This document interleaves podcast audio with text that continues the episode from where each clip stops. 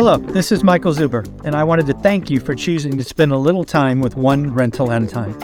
My life's mission is to help investors close 1 million rental properties. In order to tackle this crazy goal, I will need your help. If you like this episode or any of the content we produce, please share it on social media. If you get one of my books or perhaps one of our 500 cards, please take a selfie and tag one rental at a time. Now, on with the show. Should know, I read a lot of information every day, probably 60 to 90 minutes, seven days a week, 365 days a year. It is just part of my daily discipline. From about 5:40 to 7 a.m., that's what I do each and every day.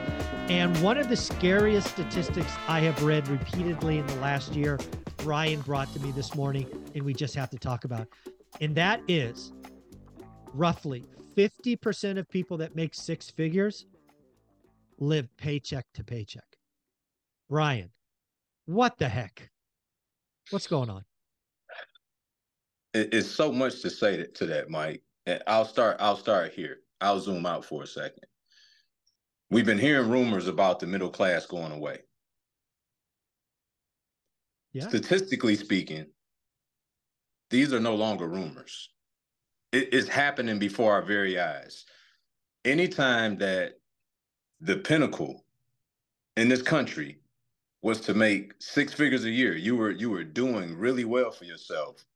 And that subset of people are over 50% of them are now living paycheck to paycheck is very, very alarming to me. And while some of it can be poor stewardship, um, poor money management, it could be those things. I think for some others, it just really is becoming a struggle to survive and keep up with all of the conditions in our economy, starting from inflation, cost of living, and all the rest of it, the affordability of housing. We're seeing the impact of that in real time, Mike. And I could tell you, I think in the next five to 10 years, it's going to be really scary for folks who make six figures that they'll start to be even looking at some affordable housing if I had to be a betting man. I suspect there are already some cities where that's a true statement New York, LA, Miami, like the expensive markets. And unfortunately, I think you're right. It may come to a larger swath of the country in the next five or 10 years. Uh, again, I, I'm always kind of upfront with folks, look myself in the mirror when appropriate. And This is one of those times. So I've been very clear with folks that I didn't really get serious about building wealth until I was 30 after I losing 80% of my wealth in the stock market. I thought I was going to become a millionaire because of the stock market and got spanked in the dot com crash. I am that old. But the other thing that's true in that statement, Brian, is when I was in my late 20s, I was making six figures and I was living paycheck to paycheck. I didn't know any better. When I went back and audited kind of, you know, needs versus wants, my needs were clearly covered, but I was balling out on stupid things, right? We are if we look at ourselves in the mirror, we are consumers.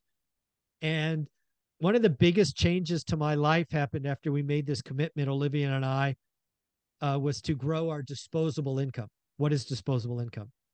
You have your gross income, you have your net income, then you have all of your bills. And at the end of that, you have this little pile called disposable income.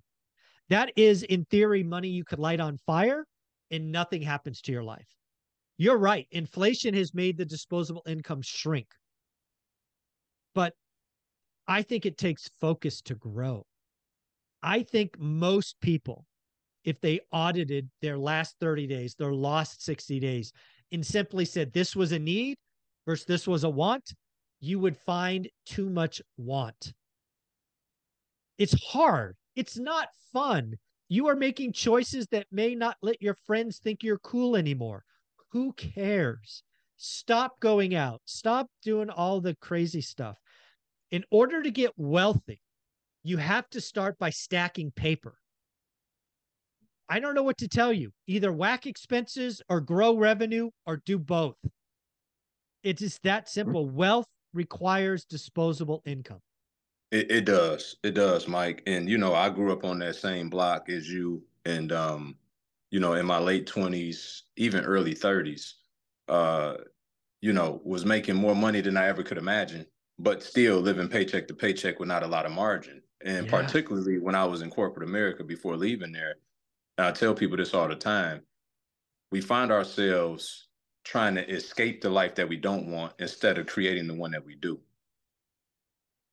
So you're constantly living in the future with expenses from vacations that you swipe the card on, presents that you did to try to anesthetize the fact that you're living a life that's unfulfilling. Um, the list goes on and on, right? The things that we do, the impulse purchases that we make as a consumer to try to make us feel better about the thing that we get up to do every day, but not necessarily love to do and, and makes us more fulfilled. And until we come to the realization, which you and I both did at some point in our lives, that the only way you're going to fix that, the only way you're going to create a life that that makes you feel fulfilled is to actually create it. And yeah. both sides of the, both sides of the coin are hard. It's just that we mistaken when we go out and make these purchases and all the rest of it that the the result and the brunt of that isn't hard but it really is. When you most people might I, I, would venture to guess don't hate their jobs. They hate the fact that they go to work 50 60 70 80 hours and all of that money comes in and goes right back out. So so you can't see the benefit of going to work because it seems as if all you do is go to work to pay everybody else. Right. and so until you get to a point where you you do the discipline of reducing lifestyle right um, eliminating lifestyle creep altogether. And I'm not talking about contracting through Starbucks, and yeah. I'm talking about like moving from the 3,000 square foot house to the 1,200 square foot apartment for a few yeah. years. I'm talking about that kind of contraction. And unless or until you do that and create the margin to where you can see the, the true fruit of why you get up and go to work and exhaust all this time away from your family, then and only then, I think you'll have something worth looking, looking forward to. Yeah one of the things I did because I really am trying to help people kind of see the power in this. I created a cheap course, 99 bucks, called Get Your Money Right. And one of the exercises in here we're going to do right now together. It's in that, but we're going to do it right here. So let's say, for example, you make 120 grand a year. I'm going to try to do easy math. So again, that's 10 grand a month gross. Let's say you pay taxes and all this other stuff. You end up with uh, 7,500 bucks net. That's your net income. So let's say you spent, I'm just trying to get the math right. So let's say you spend 6,000 bucks a month on mortgage, food, just stuff that you have to do, car payments, insurance, all of that. So in this example, we're going to say you have $1,500 of disposable income a month, which I will admit is probably high for most people. Mm. But this is what the exercise is. Take your monthly disposable income and divide it by your hours worked. In a month, you typically uh, work 160 hours, right? Four times 40. So let's divide that by 160. That's $9.37. So again, your disposable income might feel good at $1,500, but every hour you work, you are really only making $9.37. That is yours to do whatever you want with. Now, now let's say your kid needs that thousand dollar Xbox or video game or whatever. So a thousand bucks divided by nine dollars and 37 and a half cents means you have to work 106 hours to buy that. Wow. That is just one of the exercises in get your money right. We need to stop thinking about the thousand dollar item and convert everything to time. Ask your kid, would you does I know you want the Xbox. I know you know it's a thousand dollars. I know you think I ball out because I make 120 grand a year. But do you know dad and mom have to work 106 hours to buy that for you? Because we're not going to pay less on our mortgage. We're not going to eat less. 106 hours is over two weeks of your life that you have to give for that Xbox. This is why disposable income is so important and nobody understands it. Wow. I'm I'm speechless, Mike. I've never I've never I've never heard it put in that context before. The hours worked to produce that, right? Um that's staggering. It really is. Like like if you if you really made your decisions from that perspective, you make totally much, different ones. How much different would your life look though? Yeah, it's that's that is one one of the many financial exercises in get your money right for 99 bucks that's just eye-opening It's it's like you and again talk about this with your kids because maybe the answer is yes. I need to do that for you because this I'm not going to judge you. If you want to give up 106 hours of your life to buy the X game, Xbox, go ahead. I don't care. But at least know that going in. For sure. For sure.